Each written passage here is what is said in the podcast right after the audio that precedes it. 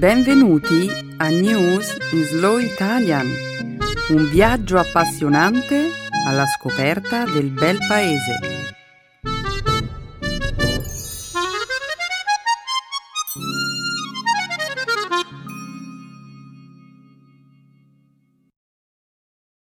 Oggi è giovedì 30 marzo 2017. Benvenuti a una nuova puntata di News in Slow Italian. Un saluto a tutti i nostri ascoltatori. Ciao Benedetta, ciao a tutti. Nella prima parte del nostro programma oggi parleremo delle massicce manifestazioni di protesta contro la corruzione che hanno avuto luogo in questi giorni in Russia. Commenteremo poi il nuovo ordine esecutivo emesso dal Presidente degli Stati Uniti con l'obiettivo di revocare una serie di misure a tutela dell'ambiente attualmente in vigore nel Paese. Più avanti vedremo come un gruppo di ricercatori abbia elaborato un nuovo test genetico che consente di sapere se una persona corre il rischio di ammalarsi di Alzheimer. Infine, poi, commenteremo i risultati del World Happiness Report 2017, una classifica nella quale la Norvegia quest'anno si colloca al primo posto. Molto interessante. Sono davvero curioso di sapere quali sono i fattori che rendono la Norvegia un paese felice. Anch'io, Stefano, ma ora, prima di presentare la seconda parte del nostro programma, vorrei dare ai nostri abbonati un veloce aggiornamento su Speaking Studio. Oh sì, d'ora in poi, grazie alla piattaforma Speaking Studio, i nostri abbonati avranno la possibilità di mettersi in contatto con gli altri abbonati e commentare tutte le notizie, i temi grammaticali e le espressioni idiomatiche presenti nel nostro programma. Proprio così, Stefano. Alcuni dei nostri abbonati hanno proposto questa nuova opzione e noi abbiamo pensato che fosse un'ottima idea. Come vedrete è tutto molto semplice. Bene, spero di vedervi tutti alla prossima sessione di Speaking Studio allora. Per il momento però dobbiamo continuare a presentare il programma di oggi. Il segmento grammaticale ci illustrerà con numerosi esempi l'argomento che abbiamo scelto di esplorare questa settimana. Gli aggettivi indefiniti nessuno e tutto. Infine, a conclusione della nostra puntata, impareremo a conoscere una nuova espressione idiomatica, non voler sentire ragioni. Perfetto. Grazie Stefano. In alto il sipario.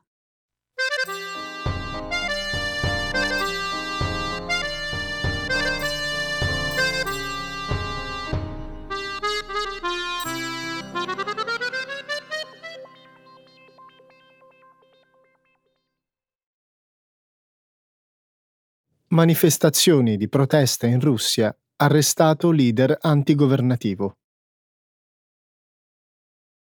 Lo scorso lunedì, il leader d'opposizione russo Alexei Navalny è stato condannato a 15 giorni di carcere e a una multa. Il suo arresto giunge all'indomani di un'ondata di manifestazioni antigovernative in tutta la Russia che Navalny aveva organizzato per protestare contro il primo ministro Dmitry Medvedev, da lui accusato di corruzione. Di fatto, all'inizio di questo mese, il gruppo anticorruzione, guidato da Navalny, aveva pubblicato un rapporto e un video accusando esplicitamente Medvedev, che è stato presidente della Russia dal 2008 al 2012 di aver accumulato durante il periodo del suo mandato una grande quantità di beni, tra cui edifici, yacht e terreni coltivati a vigneto. Al fine di occultare le transazioni, Medvedev avrebbe utilizzato una rete di enti non profit gestiti da alcuni suoi collaboratori. Il video ha totalizzato circa 12 milioni di visualizzazioni. Inoltre si stima che siano state circa 60.000 le persone che hanno partecipato alle manifestazioni di protesta della scorsa domenica, sebbene nella maggior parte delle città russe le autorità avessero negato alla popolazione il permesso di manifestare. Navalny era salito alla ribalta delle cronache già nel 2012, durante una serie di proteste contro il ritorno di Vladimir Putin alla presidenza. Ora Navalny ha annunciato di voler sfidare Putin nelle elezioni presidenziali del prossimo anno.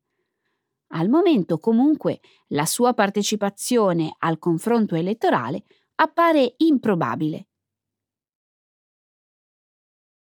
Benedetta, quelle della scorsa domenica sono state le più grandi manifestazioni che la Russia abbia visto negli ultimi anni.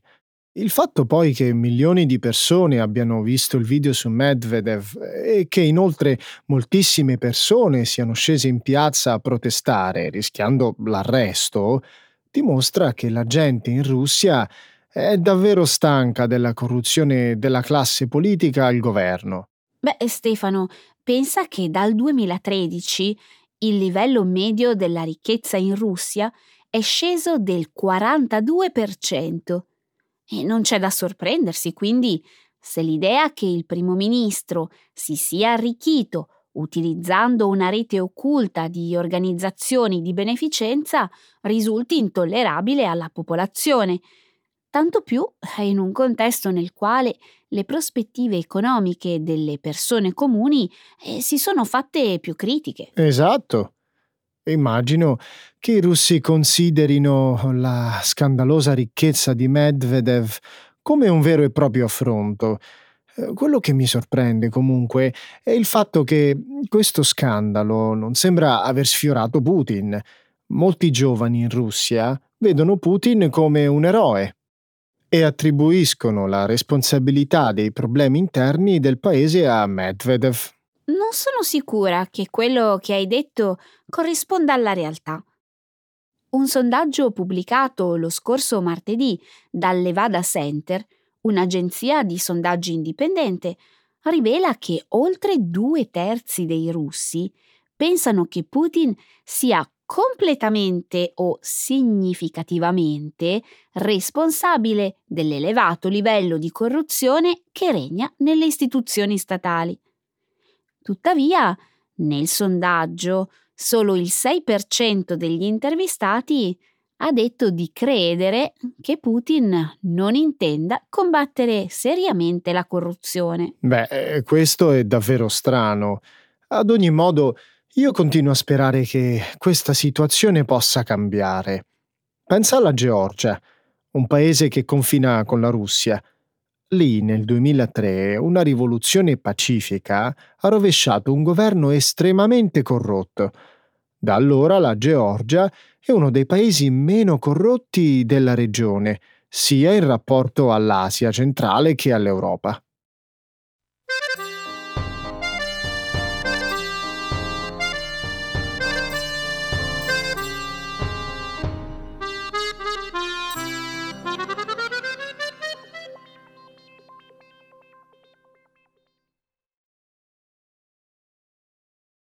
Il presidente degli Stati Uniti firma un ordine esecutivo per revocare una serie di misure a tutela dell'ambiente. Lo scorso martedì il presidente degli Stati Uniti, Donald Trump, ha firmato un ordine esecutivo che rilancia l'industria del carbone e revoca buona parte delle misure a tutela dell'ambiente adottate dall'amministrazione Obama. Circondato da minatori e dirigenti di società, Trump ha detto che il provvedimento creerà nuovi posti di lavoro, nuovi sogni e nuova ricchezza per il paese. L'ordine esecutivo emesso da Trump la cui firma ha avuto luogo presso l'Agenzia per la protezione dell'ambiente, EPA, impone una riformulazione del Clean Power Plan, una normativa che limita le emissioni di gas a effetto serra delle centrali elettriche. Il nuovo ordine esecutivo, inoltre, abolisce la moratoria attualmente applicabile ai nuovi contratti di locazione delle miniere di carbone sui terreni di proprietà federale. Inoltre elimina una clausola presente nella normativa attuale che impone ai funzionari federali di considerare il surriscaldamento globale al momento di prendere delle decisioni in materia ambientale. Sebbene non menzioni in modo specifico la possibilità di un recesso degli Stati Uniti dall'accordo sul clima firmato a Parigi nel 2015, il nuovo provvedimento, di fatto, rende molto più difficile la realizzazione degli obiettivi elencati nell'accordo. All'inizio di questo mese, Trump aveva chiesto all'EPA di rivedere le norme sul carburante, create per ridurre le emissioni di diossido di carbonio prodotte da automobili e camion. L'agenzia prevede inoltre di revocare una norma che attualmente impone alle società che si dedicano alla trivellazione di petrolio di segnalare le loro emissioni di metano, un altro gas a effetto serra. Beh, immagino che questo nuovo ordine esecutivo non abbia sorpreso nessuno. Durante la sua campagna elettorale, infatti, Trump aveva promesso di creare nuovi posti di lavoro nel settore del carbone. In realtà, l'attuazione di queste misure potrebbe richiedere anni. Inoltre alcuni stati, tra cui la California, l'Oregon e lo Stato di Washington, hanno ribadito la loro volontà di continuare ad allontanarsi dal carbone e puntare sulle energie rinnovabili e il gas naturale per la produzione di elettricità. Sì, ma mm, ci sono molti altri stati che ancora dipendono fortemente dal carbone. Benedetta, è davvero triste vedere gli Stati Uniti fare marcia indietro nella lotta contro il surriscaldamento globale. La Cina, d'altro canto, oggi è in prima linea in questo campo. È una cosa impensabile fino a non molto tempo fa. Sì. I recenti progressi della Cina nel ridurre le sue emissioni di diossido di carbonio sono davvero impressionanti. Di fatto il paese è in anticipo rispetto agli obiettivi fissati nel quadro della Convenzione di Parigi. E un'altra cosa davvero impressionante, Stefano, è il fatto che la Cina si sia impegnata a investire entro il 2020 360 miliardi di dollari nel settore delle energie rinnovabili.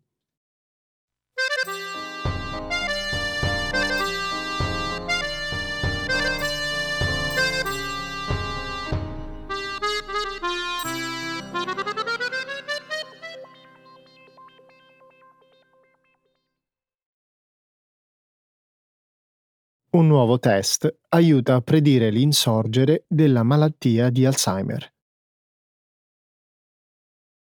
La scorsa settimana un team internazionale di scienziati ha riferito che un nuovo test potrebbe aiutare i medici a prevedere a quale età le persone potrebbero sviluppare i segni della malattia di Alzheimer.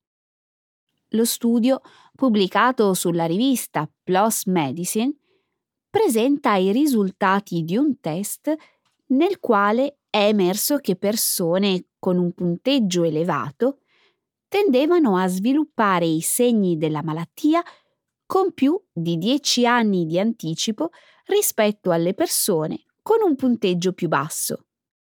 I ricercatori hanno analizzato le informazioni genetiche provenienti da un campione di oltre 70.000 anziani.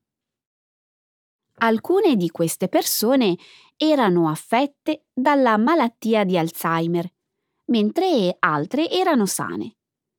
In seguito, dopo aver isolato 2000 mutazioni genetiche capaci di influire sulle probabilità di contrarre la malattia, i ricercatori hanno incluso nel loro test le 31 mutazioni maggiormente significative. Allo studio ha partecipato inoltre un gruppo indipendente di pazienti. Quanto al rischio di contrarre la malattia, i soggetti che nel test si collocavano nel 10% più alto si ammalavano a un'età media di 84 anni, mentre quelli che si collocavano nel 10% più basso sviluppavano i segni della malattia a un'età media di 95 anni. Gli autori dello studio hanno detto che sarà necessario realizzare ulteriori ricerche al fine di perfezionare il test. In particolare, dato che lo studio ha avuto come oggetto un campione di persone di discendenza europea, tutte residenti negli Stati Uniti, al momento non è possibile stabilire quale possa essere il livello di accuratezza del test su persone di appartenenza etnica diversa e non residenti negli Stati Uniti. Hmm. Io mi chiedo, esiste davvero qualcuno che vorrebbe sapere che in futuro si ammalerà di Alzheimer? Beh, eh, Stefano, se una persona sa in anticipo che nel suo futuro c'è un rischio di questo tipo, ha più tempo per pianificare una strategia. Ad ogni modo, la genetica è solo una parte del problema, per cui se una persona sa di avere una certa probabilità di ammalarsi, può adottare una serie di precauzioni. Comunque, la genetica è il principale fattore responsabile dell'insorgere della malattia, non è così? Sì, ma gli studiosi hanno scoperto che le patologie che danneggiano il cuore e i vasi sanguigni, come l'alta pressione, il colesterolo e il diabete, aumentano le probabilità di ammalarsi di Alzheimer. Secondo i ricercatori, d'altro canto, alcuni comportamenti consentono di ridurre il rischio di contrarre la malattia, come per esempio il fatto di seguire un'alimentazione sana, fare dello sport e evitare il fumo. Inoltre anche una costante attività mentale e una vita sociale attiva contribuiscono a ridurre il rischio di ammalarsi. Beh, io continuo a pensare che non vorrei fare questo test. Ad ogni modo, devo dire che il fatto che si stiano svolgendo così tante ricerche sulla malattia di Alzheimer è davvero incoraggiante. Un paio di anni fa ho letto che esiste un farmaco contro il cancro che potrebbe rallentare o addirittura bloccare lo sviluppo di patologie come la malattia di Alzheimer o il morbo di Parkinson. Sì, in effetti queste sono notizie davvero incoraggianti. Forse ci sarà presto una cura per queste malattie. Forse prima di quanto ci si aspetti.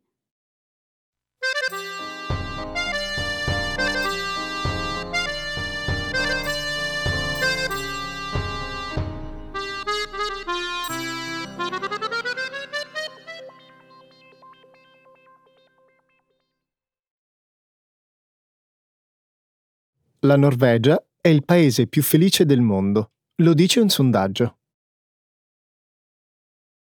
La Norvegia quest'anno si è classificata come il paese più felice su una lista di 155 paesi compilata dal World Happiness Report e pubblicata il 20 marzo scorso.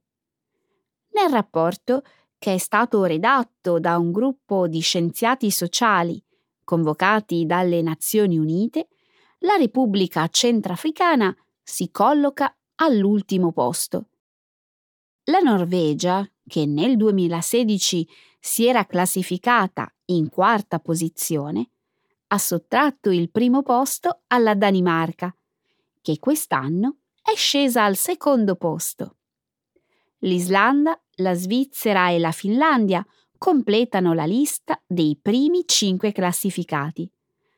Secondo gli autori dello studio, i paesi che occupano i primi posti della lista si distinguono per la presenza dei principali fattori che promuovono la felicità.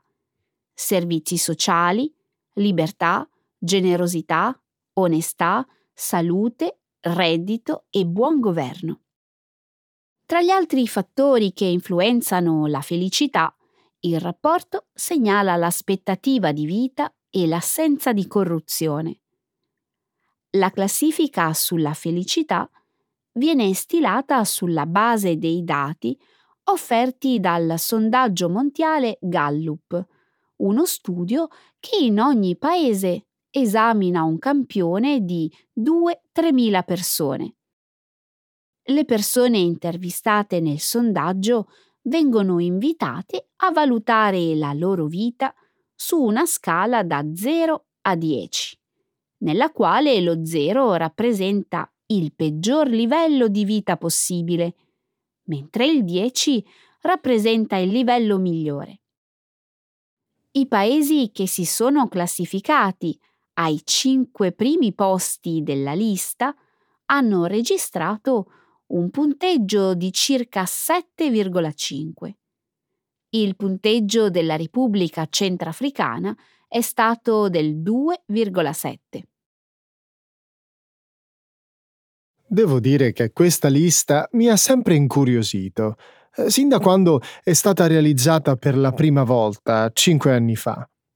Troppo spesso, infatti, i governi enfatizzano eccessivamente l'importanza della crescita economica, ma il benessere economico non sempre coincide con la felicità. Sì, questo è vero. Per esempio, negli Stati Uniti, un paese che si è classificato al quattordicesimo posto di questa lista, il reddito pro capite è oggi circa tre volte superiore rispetto agli anni 60, ma il livello della felicità collettiva non è aumentato. Al contrario, negli ultimi anni è sceso. Sì. In Cina, poi, lo scollamento tra ricchezza e felicità è ancora più evidente. Il reddito pro capite è aumentato. Di quanto?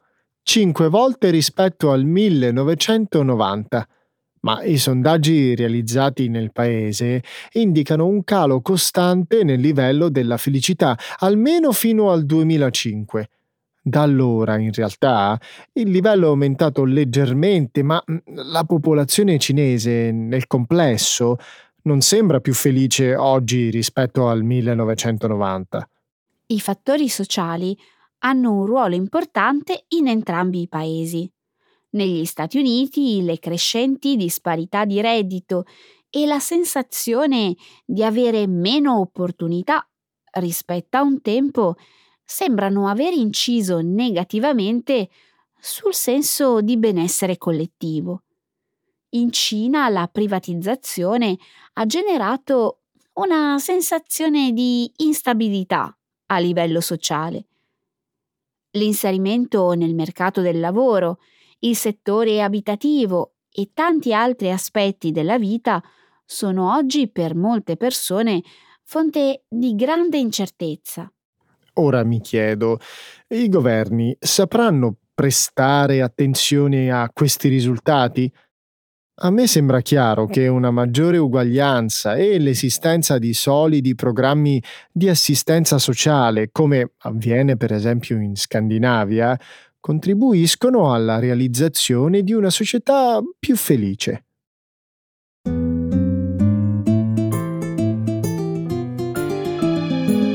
Adesso la grammatica. Per capire le regole di una lingua poetica.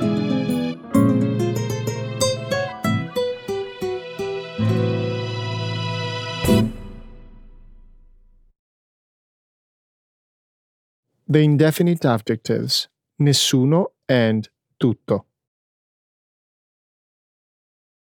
All'estero, sai qual è lo stereotipo più comune sugli italiani? Mm, Che hanno famiglie numerose con tanti figli. non credo che sia ancora attuale.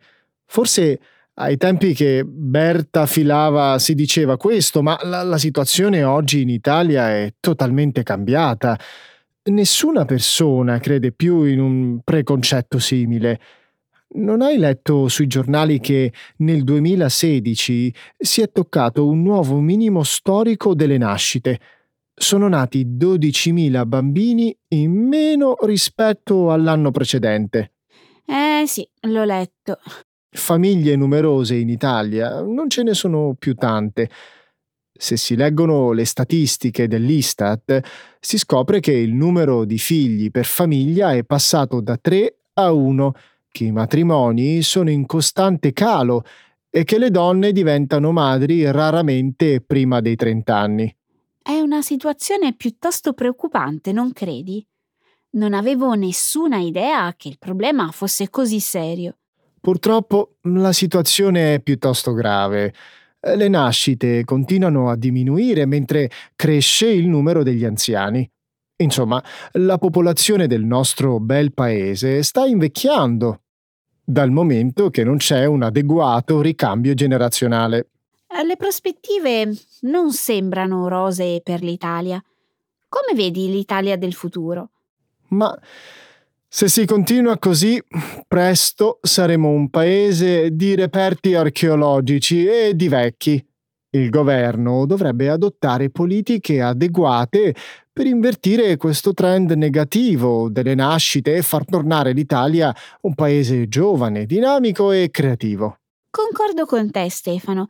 Serve davvero una politica seria per invertire questa tendenza. Hai letto che le nascite sono in calo dappertutto in Italia, eccetto che nella provincia di Bolzano? Mm, non ne sapevo nulla, ma forse si tratta di una casualità. Tutt'altro. Da quello che raccontano i giornali, sembra che questa città del sud Tirolo non risenta del calo delle nascite, grazie all'esistenza di progetti che aiutano tutte le mamme e tutti i papà a crescere i propri figli. Interessante. E nessuno dei miei amici di Bolzano me ne ha mai parlato. Pensa che nel pubblicare il rapporto sulla fertilità, l'Istituto di Statistica Nazionale ha commentato i risultati dell'indagine dicendo che se si potesse estendere la fecondità di Bolzano a tutta l'Italia, figureremmo ai primi posti della classifica dei paesi più fertili dell'Unione Europea. Addirittura. Sono curioso, dimmi qual è il segreto del modello Bolzano. Generalmente le famiglie ricevono degli aiuti finanziari da parte della provincia. Alcuni, per esempio, riscuotono 200 euro al mese per i bambini da 0 a 3 anni. Non sono tantissimi. E aspetta, fammi finire. A questi 200 euro poi si aggiungono gli aiuti della regione di 110 euro e il bonus nazionale di 80 euro. Quasi 400 euro al mese. Beh, così va molto meglio. Poi per i genitori in serie difficoltà economiche, oltre ai sussidi di natura finanziaria per i figli, ci sono i contributi per pagare le bollette e la garanzia di abitare in una casa popolare. E non è finita qui. C'è dell'altro? Certo, ci sono punti d'incontro per bambini e asili nido gestiti da madri con un'adeguata formazione a prezzi davvero bassi, con tariffe non superiori a 3,65 euro all'ora. Fantastico. Sai che ti dico, Benedetta? Vado subito a casa a fare le valigie. Mi trasferisco a vivere a Bolzano. Ecco le espressioni, un saggio di una cultura che ride e sa far vivere forti emozioni.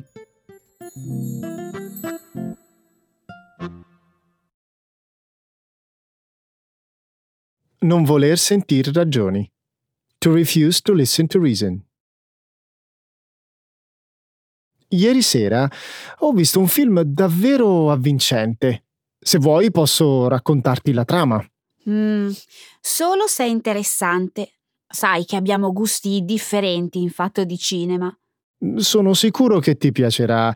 Il film ha avuto delle ottime recensioni di pubblico e critica ed è considerata una delle pellicole italiane più belle del 2016. Wow, mi hai proprio incuriosita.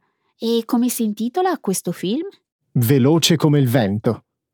Gli attori protagonisti sono Stefano Accorsi e l'esordiente Matilda De Angelis, una ragazzina davvero talentuosa. Scusa un attimo, hai detto Stefano Accorsi? Oh, mi piace tantissimo, è uno dei miei artisti italiani preferiti. Sì, è un attore molto in gamba, piace molto anche a me. Beh, se sei un, un'ammiratrice di Accorsi, allora devi assolutamente vedere questo film. Sei un amante dell'alta velocità? Alta velocità? Uh, che intendi? Mi riferisco alle gare automobilistiche. Il film si ispira all'incredibile storia di Carlo Capone, un campione di rally degli anni 90, oggi ricoverato in una struttura psichiatrica. Se questo film tratta di gravi incidenti stradali, non mi interessa vederlo né conoscerne la trama. Non voglio sentire ragioni in merito. Aspetta, Capone non è finito in una clinica psichiatrica a causa di un infortunio automobilistico. Sono stati alcuni suoi problemi personali a ridurlo in un grave stato di depressione. Si tratta comunque di un film tragico, non è vero? No, non vuoi sentire ragioni, eh? So che ora sei un pochino prevenuta, ma stammi a sentire. Il film merita davvero di essere visto. Veloce come il vento, racconta le vicissitudini personali di un ex pilota, ma sullo sfondo c'è anche un'emozionante storia sportiva al femminile. Mm, la trama si fa più interessante adesso. Continua. La protagonista è una ragazza di nome Giulia che si trova a dover crescere da sola il fratello minore dopo la morte del padre e che per soldi e per passione fa la pilota nel campionato italiano GT. E Stefano Accorsi quale parte interpreta? Quello del fratello maggiore Loris, un ex pilota diventato tossicodipendente dopo il ritiro dalle gare. Lui, una volta tornato a vivere nella casa dei genitori insieme a Giulia e al fratellino, decide di aiutare la sorella a vincere il campionato automobilistico. Allenandola? Sì, anche se all'inizio Loris non vuole sentire ragioni e ignora le richieste di aiuto della sorella, poi si convince che questa può essere per lui un'occasione di riscatto. Sai cosa mi ricorda questa trama? Cosa? Quelle patetiche pellicole hollywoodiane in cui i protagonisti cercano eroiche rivincite nella vita e nello sport. Dimmi se sbaglio. In effetti non hai tutti i torti. Eh, credo che il film sia stato realizzato appositamente per soddisfare i gusti di un pubblico internazionale. Ti dico ciò che penso. Il problema di questo genere cinematografico è che il finale è sempre piuttosto scontato. Eh beh, in effetti. A te forse piaceranno questi film con finale buonista dove tutto finisce bene ma a me non piacciono proprio e non voglio sentire ragioni. Ok, posso capire il tuo punto di vista. Io però il film lo guarderei lo stesso, fossi in te. Fidati, ti interesserà molto e ti terrà inchiodata allo schermo fino alla fine, nonostante il finale banale. Va bene, lo guarderò. In fondo non deve essere poi così male se ci recita il bravissimo Stefano Accorsi. Ottima idea. Sono certo che ti piacerà così tanto che il tempo volerà via veloce come il vento.